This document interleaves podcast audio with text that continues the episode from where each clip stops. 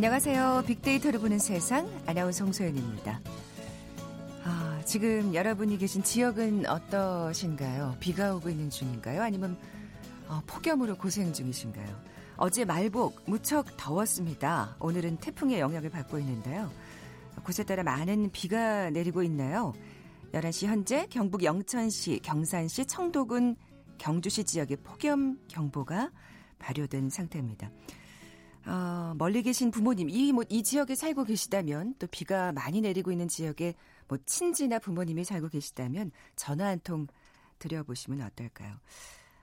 뭐, 요즘은 스마트폰으로 아주 쉽게 연락을 하지만, 전화가 부족했던 시절, 거리의 공중전화 참 소중한 존재였습니다.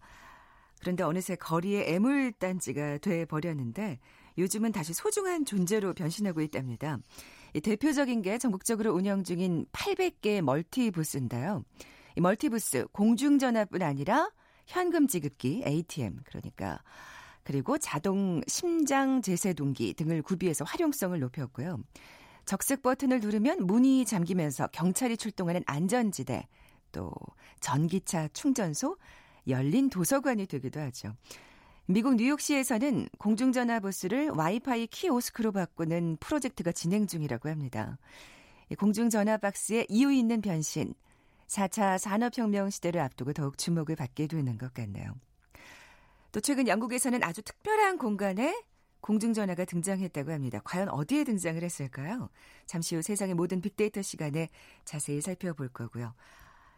이어서 1인 가구 전성시대 집돌이, 집순이, 홈족들이 늘고 있잖아요. 그 홈족들이 집안을 중심으로 소비 활동을 하는 걸 홈코노미라고 부릅니다. 빅데이터 인사이트 시간에 자세하게 빅데이터 분석해 보죠. 자, 먼저 빅퀴즈 풀고 갈까요? 어, 현재 태풍의 영향을 받고 있는데 이 태풍 예보 발표 시 혼동을 막기 위해서 태풍의 이름을 붙이기 시작했습니다.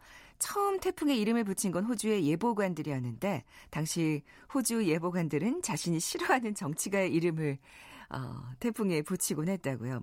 제2차 세계대전 이후 미국의 공군, 해군에서 공식적으로 태풍의 이름을 붙이기 시작했는데 이때는 자신의 아내나 애인의 이름을 사용했다고 합니다. 그만큼 무서운 존재란 얘기일까요? 갑자기 우리에게 또 큰 피해를 줬었던 사라 생각도 나네요.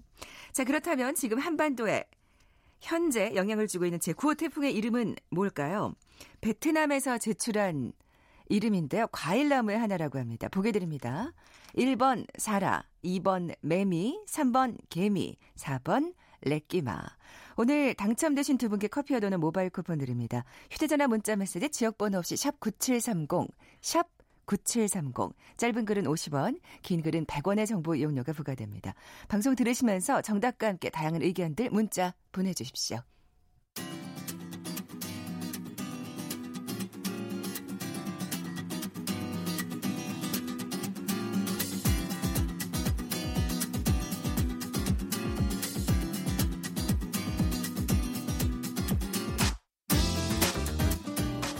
데이터는 시그널이다.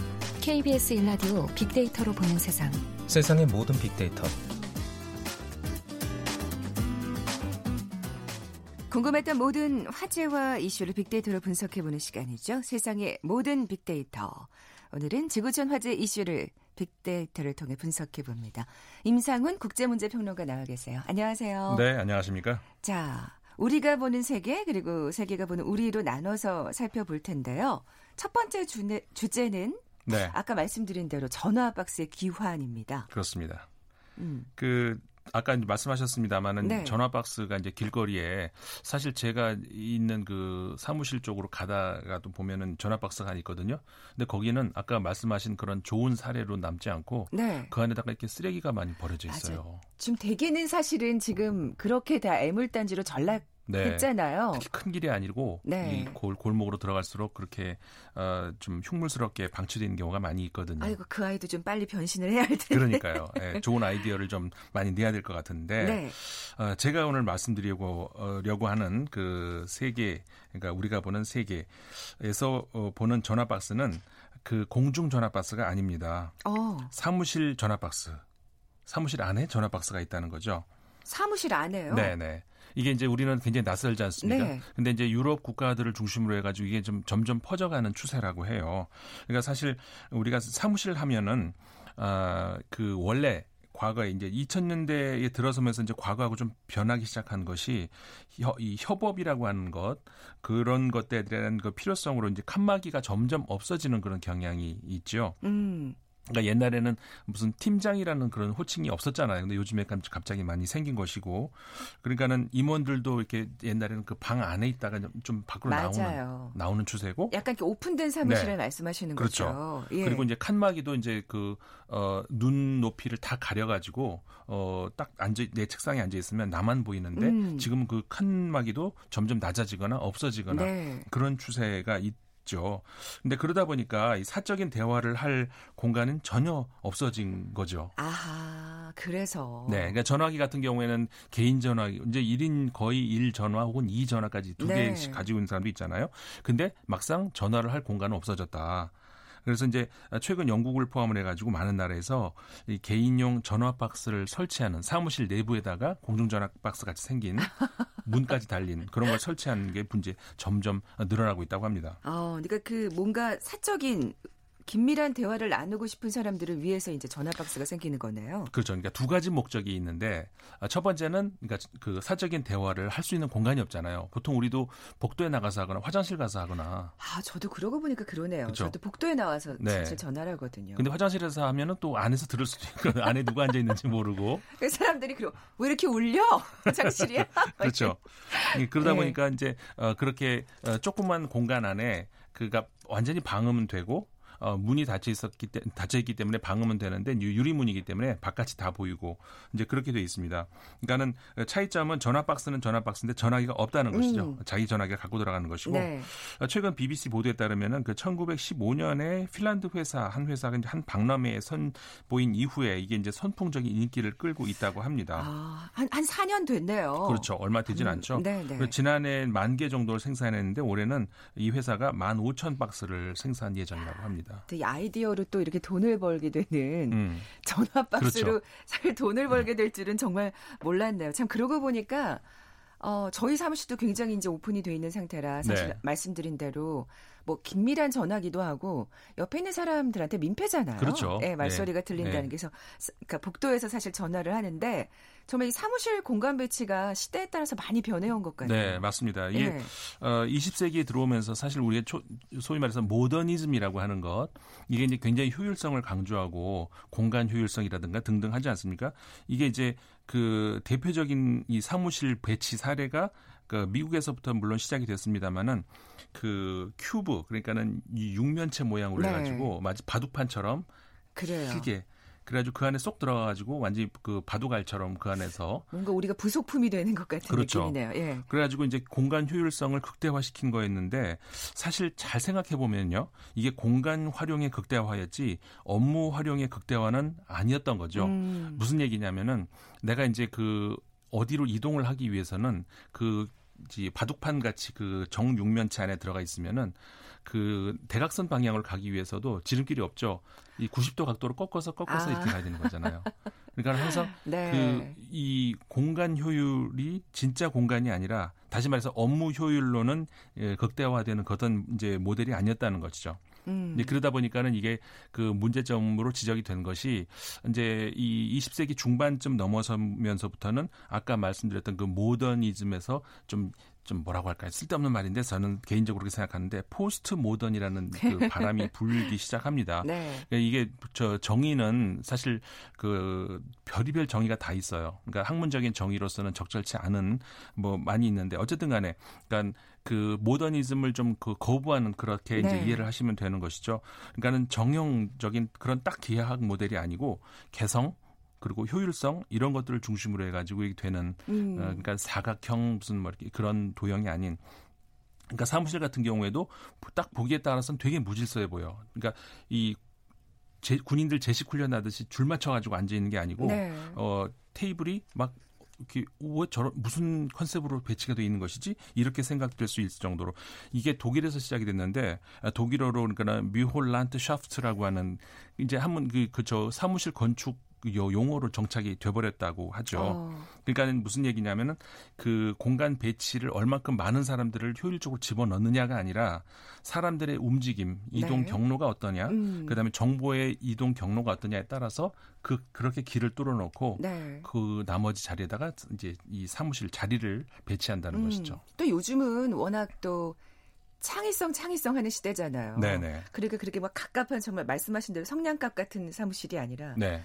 굉장히 그 뭐 자유와 개성을 중시한다 그럴까요? 네네. 예, 뭔가 자유로운 생각을 할 수 있게끔 만드는 그렇죠. 그런 환경을 오히려 입주자면은 더 그렇죠. 선호하는 것 같아요. 예. 예. 근데 그렇게 되면서 어 그게 아까 말씀드렸던 소위 open space, 그러니까 열린 네. 공간이 이제 그러면서부터 본격적으로 시작이 됐는데, 그러니까 좋은 거는 또 좋은 점이 있었는데 바로 나쁜 점이 바로 그런 거. 그러니까요. 아까 말씀드렸던 뻥 너무 뚫려 있다 보니까 내 공간이 없어지고 어, 사무실에서도 그리고 이렇게 어, 상사가 나를 어디선가 쳐다보고 있을 것 있을 것 같은 그 아 그러네요 진짜 불안감. 내 컴퓨터로 뭐 하는지가 다 너무 보이니까 그렇죠. 뭐 20세기 초만 하더라도 컴퓨터 같은 건 없었을 거 아닙니까? 네. 그러니까 책상 위에서 내가 글을 쓰는 게 뭘 쓰는지 안 보이는데 지금 컴퓨터 화면이 멀리서도 딱 보이잖아요 뭘 아. 보고 있는지 뭐 이런 거면서 이제 직장인들의 스트레스가 이제 높아지기 시작을 한 거고 아. 그 현재 그 미국의 어떤 그 조사에 따르면요. 그 70%의 사무실이 열린 공간이라고 합니다. 그러니까 완전히 큰 공간에 뻥 뚫려 있다는 것이죠. 음. 그런데 그 28%의 회사원만 이 열린 공간을 선호한다고 하네요. 다들 불편해하는구나. 그렇죠. 그리고 이게 그 단순히 어 회사원이 그 직원이 선호한다 안 한다의 문제가 아니라 이 개방형 공간에서 이 대면 협업 그러니까 얼굴을 보면서 협업을 하는 그것을 70%를 감소시킨다고 해요. 어, 그럴 그러니까 수밖에 없죠, 또 좀. 아마 이게 좀 잘 안 와닿는다면은 이렇게 예를 들어보면은 우리 특히 젊은 분들 같은 경우에 그 요즘에는 사 사무실에서도 뻔히 내 앞에 얼굴이 보이는데도 그 얼굴을 보면서 얘기를 하는 것이 아니라 이 그 소위 그 깨똑 깨똑이라는 SNS를 통해 가지고 뭘 물어보고 한다고 하잖아요. 네. 그게 저는 사실 손가락 속도가 그렇게 못, 말 속도에 못 따라가는데 그게 되는 모양이에요. 음. 그러면서 어차피 그 이 어, 대면을 어, 이렇게 뻥 뚫어놔도 대면을 하는 것이 아니라 이렇게 SNS 이게 저 전산 속으로 들어가 버린다는 것이죠. 아. 차라리 그러면 개인 공간을 만들어 주면은 어, 그런 업무 효율성이 높아질 음. 것 같다. 음. 이런 생각이 이제 생기게 되면서 최근 몇 년 전부터 이런 개념이 이제 생기기 시작했다고 하거든요. 그러니까 또 전화박스 같은 게 또 생기기도 하고. 네. 예. 그러니까는 이제 그렇다고 해서 다시 옛날 같은 그런 큐브 이 저 바둑판 안으로 쏙 들어가는 건 아니지만 이 아까 말씀 지금 말씀하신 것처럼 사무실 안에다가 전화 박스 부스 같은 것들을 이렇게 놔둔다는 거예요. 네, 그러니까 뭐 전화뿐만이 아니라 뭔가 긴밀한 얘기를 그렇죠. 할 때도 둘이 들어갈 수 있는 거죠. 그렇죠. 그래서 아. 우리가 사이즈별로 이제 1인용도 있고 뭐 그렇겠죠. 2인용도 있는데 이제 그렇게 하다 보니까 는 그 회의도 그 안에 들어가 가지고 이제 이 저 전화기로 회의를 할 수도 있고 음. 뭐 이런 것들이 뭐 글쎄요. 이게 어떻게 왜 그게 효율적인가라고 생각하시는 분이 있을지 모르겠지만 이게 새로운 트렌드로 아, 시작이 됐다고 합니다. 그런 공간이 사실 필요는 한 것 같고요. 예. 자, 우리가 우리가 보는 세계를 좀 살펴봤으니까 세계가 보는 우리 키워드도 살펴봐야 할 텐데. 네.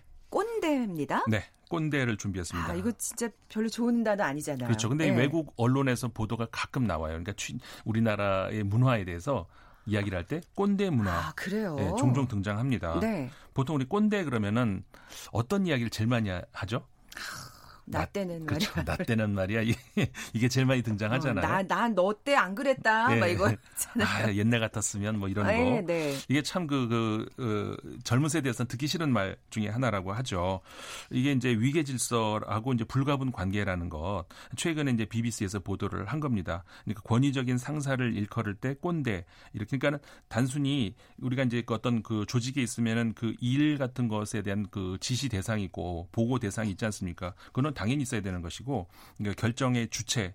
근데 그 문제가 아니라는 것이죠. 네. 예를 들어서 커피는 누가 탈 것인가? 그다음에 이제 복사는 이 누가 할 것인가 이런 거 있죠. 그 어디 회식을 하면 회식 전화 예약은 누가 할 것인가 이런 것들이 정해지는 거. 이거는 업무하고는 아무 상관이 그렇죠. 없잖아요. 일 예. 외적인 걸 지금 말씀하시는 그렇죠. 거죠. 예. 이 꼰대라는 말이 근데 어디서 온 건가요? 꼰대라는 말이 사실 정설은 없습니다. 이제 여러 가지 설들이 이제 여기저기 있어요. 우리나라 뭐 영남 지방 꼰대기 이 꼰대기가 뭐냐면 번데기인데 네. 주름이 많잖아요.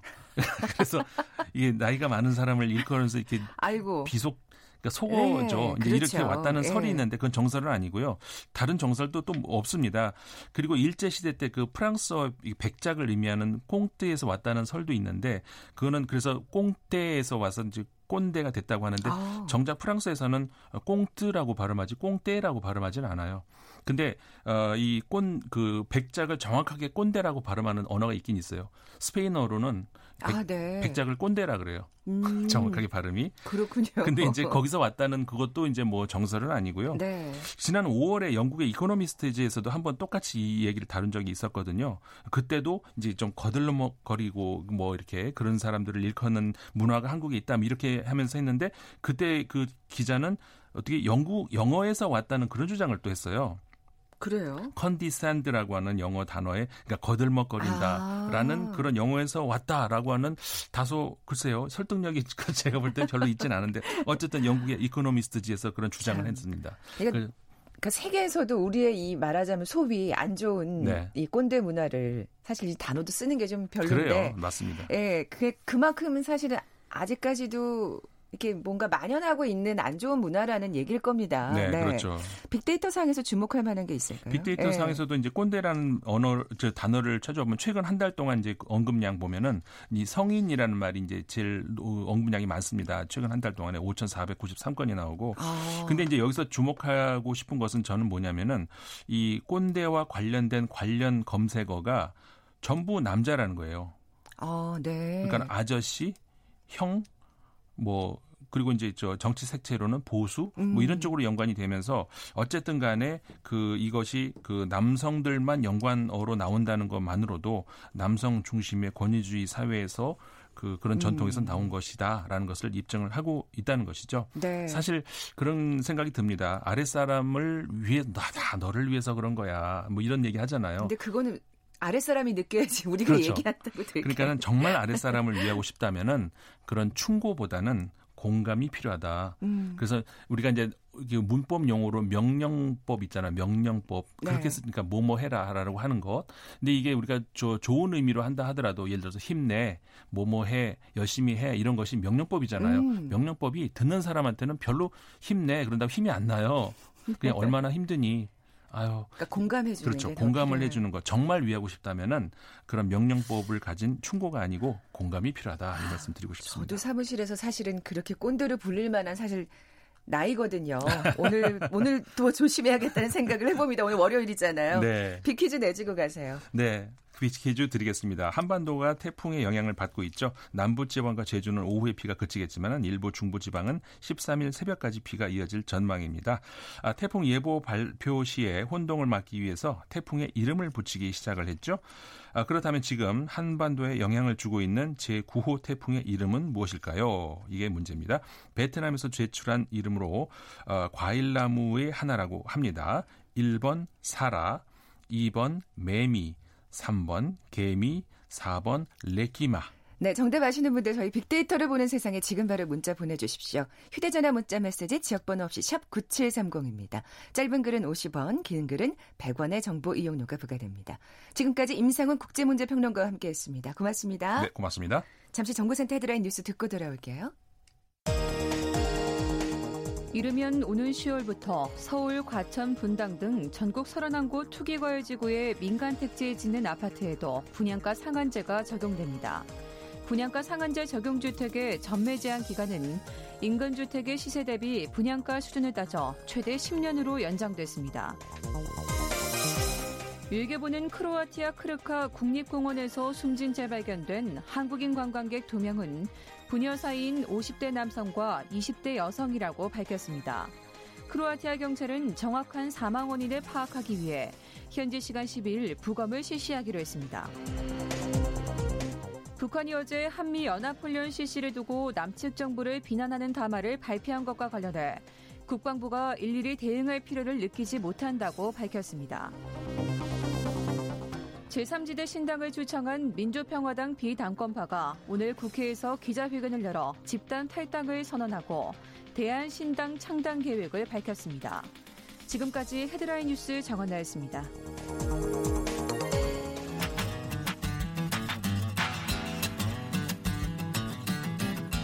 마음을 읽으면 트렌드가 보인다. 빅데이터 인사이트. 타파크로스 김용학 대표가 분석해드립니다. 빅데이터를 통해 라이프 스타일과 소비 트렌드를 분석해보는 시간이죠. 마음을 읽으면 트렌드가 보인다. 빅데이터 인사이트. 타파크로스의 김용학 대표 나와 계세요. 안녕하세요. 안녕하세요. 자, 오늘 나눌 대화 키워드 홈코노미입니다. 네, 최근 휴일에 라이프 스타일을 보면 한 번도 외출하지 않고 하루 종일 집안에서 즐기시는 분들 굉장히 많으시죠. 어, 하루는 그렇게 되더라고요, 저도. 네, 뭐 다양한 네, 토요일날 일요일 중에 하루는 네. 그렇죠. 식사도 다 배달시켜서 먹거나 아니면은 밀키트 같은 거 주문해서 스스로 좀 간편 조리를 해서 드시거나 아니면 대형 TV로 땡플릭스 같은 것들을 이용해서 뭐 영화 같은 것들을 즐기시거나 또 몸이 찌뿌둥하다 싶으면 요가 매트 위에서 스트레칭 하면서 홈 트레이닝 하는 분들 굉장히 많으세요. 아니, 이렇게만 하면 그냥 하루가 다 가겠네요. 그렇습니다. 전혀 심심하지 않고 예, 즐기고 그러니까요. 싶은 거, 누리고 싶은 거 다 즐기시면서 지내시는 분들이 굉장히 많은데 이런 분들을 우리가 흔히 홈족이라고 하죠. 아. 홈족이 굉장히 많아지다 보니까 이런 소비 계층을 노린 home economy, 홈코노미가 굉장히 크게 증가하게 되었습니다. 네. 그 양상과 이유들에 대해서 오늘 살펴보려고 합니다. 우리가 왜 예전에 초식남, 초식녀 뭐 이런 얘기 그렇습니다. 많이 건어물려 네. 뭐 그런 얘기 많았는데 이제 이 사람들이 늘다 보니까 정말 또 어떤 굉장히 큰 경제 주체가 지금 되고 있는 셈이네요. 그렇습니다. 산업에 크게 영향을 끼치는데요. 예. 통계청 자료를 인용을 하면 2017년도 1인 가구가 561만 가구 정도로 전체 가구 수의 28.6%에 달한다고 발표를 했습니다. 근데 아마 이거보다 최근에는 훨씬 더 증가를 했을 것 같고요. 그러네요. 예, 구직 사이트 업체인 잡코땡땡에서 발표한 자료를 인용을 하면 성인 남녀 100, 어, 1,625명을 대상으로 조사를 했는데 스스로를 홈족이라고 생각하는가에 대한 질문에 전체의 58.6%가 그렇다라고 아. 답을 했습니다. 스스로 홈족이라고 맞네요. 자처하는 분들이 굉장히 늘어나고 있는 것이고요. 특히 20대, 30대 젊은 계층을 어, 상대로 그러니까 젊은 계층을 주료로 그렇게 크게 증가를 하고 있습니다. 이러다 보니까 이런 홈족의 동반자인 배달 어플리케이션 서비스를 하는 업체라든지 음. 아니면 OTT 서비스 하는 업체의 성장이 굉장히 두드러집니다. 닐슨 코리안 클릭의 발표에 인용, 발표를 인용하면 땡플릭스의 순 방문자 수가 올해 2월 말 기준으로 무려 240만 명을 증가했, 아, 40만 명을 초과했다고 하니까 굉장히 빠르고 어. 크게 성장을 하고 있는 겁니다. 그러니까 진짜 굳이 영화관을 갈 필요가 없는, 네. 그렇습니다. 그래서 집에서 이렇게 혼자 여러 가지를 즐기시다 보니까 이와 관련된 상품들도 크게 증가를 하고 있는데요. 어, 한국농수산식품유통공사의 발표를 인용을 하면 가정용 술과 관련해서 1인당 월 평균 주류 소비 주출이 2013년도에는 1,800원이었는데 2016년도에는 1 2,300원으로 증가했다고 아, 합니다. 아, 네. 그러니까 홈술족이 증가했다는 발표가 여러 가지가 있는데요. 집에서 간단한 음주를 즐기시는 분들도 크게 증가했다는 것이죠. 그것도 그러면서 영화를 보는 거죠. 그렇습니다. 에, 에. 뷰티 부분도 크게 증가를 하고 있는데요. LG 경제연구소 자료를 인용을 하면 가정용 뷰티 기기 시장 규모가 2016년도에 약 5조 원 정도였는데 2020년도에는 6조 원까지 증가할 것으로 예상을 하고 있습니다. 아이고 그렇군요. 그 구매 행태가 변화하고 있다면서요? 그렇습니다. 이런 홈 관련 매출이 전반적으로 늘어나고 있는데 좀 더 깊숙이 들여다보면 구매 행태의 변화가 좀 눈에 띕니다. 예를 들어서 홈 퍼니싱이나 홈캉스, 홈쿡처럼 구매 금액이나 제품이 크고 손이 많이 가는 상품군은 성장률이 점차 낮아지고 있는데요. 홈카페나 홈요가, 홈트레이닝처럼 개인의 선호라든지 임용 체력 관련 제품 같은 경우에는 성장률이 상대적으로 높아지고 있습니다. 음, 그렇군요. 예. 그럼 종류도 다양해지겠어요? 그렇습니다. 어, 가장 대중적인 홈종 문화라고 하면 어, 집에서 헬스장이나 어, 외부에서 운동을 하지 않고 집에서 동영상이나 책을 보면서 체력 관리를 하는 일명 홈 트레이닝, 홈투족이라고 볼 수 있는데요. 이런 홈투족이 증가하는 것들은 어, 시간이나 장소나 비용의 제약이 없다. 그리고 간편하기 때문에 음. 이런 문화가 크게 증가를 하고 있는 것이죠. 두 번째로는 홈 뷰티입니다. 예전에는 피부과나 에스테틱 같은 데서 맡던 피부 관리를 집에서 하게 되는데요. 각종 천연 재료를 이용해서 뭐 비누라든지 이런 것들을 직접 만들거나 아니면은 팩 같은 것들을 만들어서 하시는 분들을 굉장히 많이 보실 수가 있습니다. 또 어, 전문 업장에서나 볼 수 있었던 피부 관리 기계라든지 기구를 구매해서 스스로 케어를 하는 분들이 굉장히 많이 늘어나고 있습니다. 요즘 또 인기가 많죠. 그렇습니다. 예. 그러다 보니까 마사지기라든지 뭐 제모기, 어, LED 마스크 같은 것들의 매출이 크게 증가를 하고 있는데요. 또 이외에도 홈 퍼니싱, 예를 들어서 신혼부부나 주부가 주 고객이었던 어, 가구라든지 이런 것들을 구매하는 계층이 대학생이나 회사원처럼 소비 계층의 변화도 있게 되고요. 그 품목도 가구보다는 소품 위주로 변화를 네. 하고 있습니다. 또 저렴한 것들이 또 굉장히 많이 나와서 그렇습니다. 말이죠. 작은 변화를 가지고 일상의 만족을 느끼는 분들이 많아지고요. 그런 유형 중에 하나도 홈 카페일 수가 있습니다. 음. 커피 머신이라든지 아니면은 최근에는 맥주를 만들 수 있는 기기도 나왔는데요. 수제 맥주요? 예, 주방의 아. 한 켠을 카페로 만들어 놓고 집에서 만족감을 즐기는 분들이 많아지고 있는 거죠. 네. 참 뭐 이렇게 홈족 홈코노미 그 족들이 어, 확산되는 배경이 있을까요? 네, 몇 가지가 있는데요. 첫 번째로는 경제 성장이 둔화되면서 상대적으로 외부 활동이 크게 줄어든 점이 어, 꼽힐 것 같습니다. 아, 네, 네. 경제와 사회가 전반적으로 차분해지고 또 상대적으로 실용성을 중시하는 문화가 커지다 보니까 집 안에서 다양한 활동을 영위하시는 분들이 많아지고 있는 거고요. 두 번째는 말씀드린 것처럼 각종 온라인 서비스가 발달하다 보니까 홈족의 편의성이 크게 증가가 된 것이죠. 집안에서도 다양한 쇼핑이라든지 음. 아니면 뭐 그와 관련된 즐거운 콘텐츠들 같은 것들도 이용하실 수가 있게 된 것이고요. 세 번째로는 외부 환경 요인이 외출을 자제하 게끔 안 좋아진 것인데요. 예를 들어서 미세먼지가 많이 발생한다든지 지난 주말처럼 집 밖에 나가면 숨쉬기 어려울 정도로 크게 더위를 느낄 수 있다든지 음. 뭐 이런 부분들도 집안에서 있게 되는 요인이고요. 또 하나는 자신을 위해서 소비를 아끼지 않는 포미족이 증가한다든지 아니면 가치 소비 성향이 증가하면서 자신만의 공간을 집안에 꾸미려고 하는 사람들이 많아진 것이죠. 아까 말씀하신 그 홈카페, 예. 그렇습니다. 음. 이런 것들이 어, 홈족이나 홈코미니 현상이 증가하게 된 원인이라고 뽑을 수 있을 것 같습니다. 네, 빅데이터상으로는 어떻게 나타나고 있습니까? 네, 자신이 뭐 홈족이다 이렇게 얘기하는 분들은 많지 않지만, 네. 뭐 집돌이다, 집순이다, 혹은 뭐 나 혼자 산다. 뭐 집콕 이런 용어들 가지고 분석을 해보니까 2016년도에 비해서 2018년도에 무려 언급량이 100% 가까이 증가한 것으로 나타났습니다. 아. 어, 그 안에는 여러 가지 맥락적인 키워드들이 있는데 이불이라는 키워드가 1위로 나왔거든요. 최근에 이불 밖은 위험하다라는 인식이 크게 증가하고 있고요. 어, 비슷한 이름의 어, 예능 프로그램도 있습니다. 네, 나 네. 혼자 산다 같은 것도 있는 것처럼. 네. 그러다 보니까 이불이라는 용어가 높게 나오고요. 어, 아, 최근엔 휴가 시즌이다 보니까 집에서 휴가를 보내는 분들 때문에 휴가라는 키워드도 높게 아, 나타나고 있습니다. 네. 그리고 커피와 운동처럼 집에서 즐기시는 분들의 대표 생활 유형 같은 것들도 높게 나타나고 있습니다. 네. 관련 상품도 좀 몇 개 알려주세요. 네. 최근에 어, 대형 마트에서 발표한 자료를 이용하면 인용을 하면 올해 5월부터 7월 22일까지 대용량 커피의 판매량이 크게 증가를 하고 있는데요. 이건 좀 특이한 상황이거든요. 어, 예를 들어서 간편 포장되어 있고 소용량 커피가 일반적으로 많이 팔릴 것이다 이렇게 네. 생각할 수 있는데 대용량 커피를 많이 구매하는 분들이 대부분 홈카페족이라고 아, 볼수 있는 그렇군요. 집안에서 어, 커피를 즐기시는 분들이 늘어났기 때문이죠. 또 최근에 흑당 밀크티가 굉장히 유행하고 있지 않습니까? 그래서 흑당 버블 밀크티를 드실, 드시려고 하는 분들과 관련된 상품의 소비가 굉장히 높아지고 음. 있고요. 아까 잠깐 소개해드렸던 저도 이 데이터를 보면서 좀 놀랐는데요. 홈카페와 더불어서 홈술을 즐기시는 분들이 많아지고 있는데 어. 수제 맥주를 집, 에서 간편하게 드실 수 있는 드디어? 기기가 나왔습니다.